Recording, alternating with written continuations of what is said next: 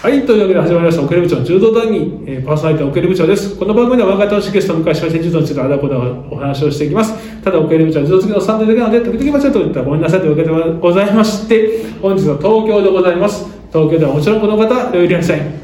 んにちは、りょういです。いきますよ、どんどん。はい。はい。行動がはい、続きです。うん。今回は52キロ。五二、まあまあ。 52。うん。はい、52といえば、今回、うん。あ、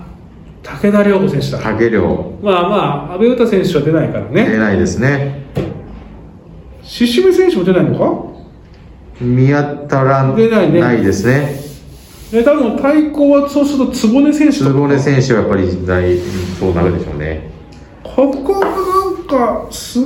36人出るんだねうん。人数はいます多けど。いねこれどうですか、まあ、どうでしょうね、これ。まあ、武田良子選手はもう留国だから小松の方に所行属がか変われ。りましてて、うん。まあ、あのガンガンでもこの前国際大会いいとこ国際大会はだった多もん分ね初戦で敗れてたと思うのであんまりいいとこなかっいたいとこなかたんだけどどうでしょうかねだこれはでもこうでもうん難しいとこですねこの藤代選手とか白石選手とか白井選手とかね吉田妹とか吉田妹ね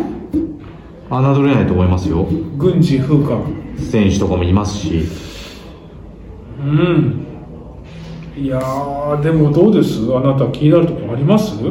まあこれはあの結局武田っていう構図がなんとなく見えるなんかねつまらない予測してるかな僕たちでもねなんか一発食わされあるとしたらさどうですか白石選手はあると思います白石響響さん学生産業だっけ学生にがチャンピオンですね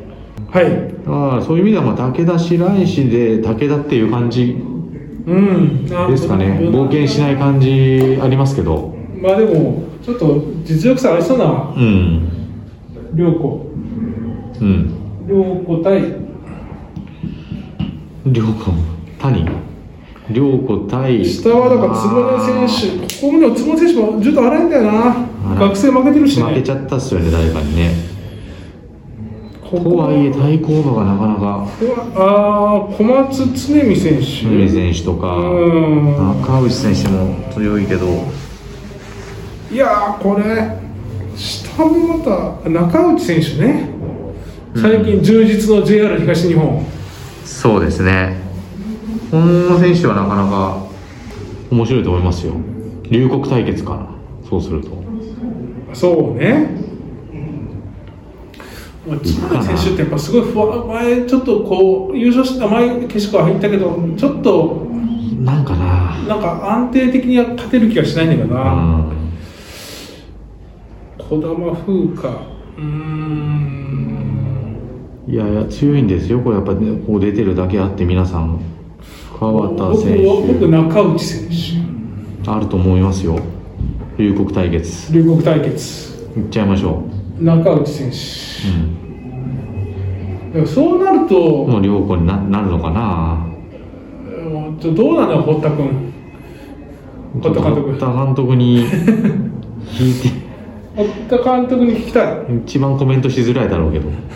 本当や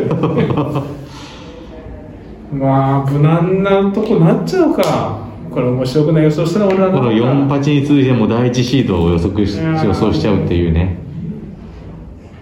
中内選手おここで出ましたね。中内選手に行くよそうだな。ここで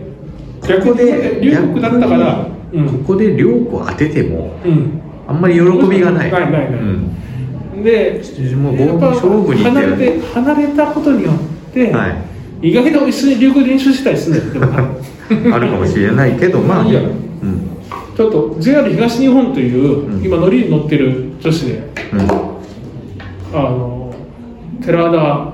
田中志保そうか、そう同か、じようなそうですね。 52は中内選手ですお、あちょっと雑だけどあ、雑にはなっちゃうけど、 いかがでいいですかいいと思います。はい、じゃあ今日の話が話してきましたありがとうございましたそれまで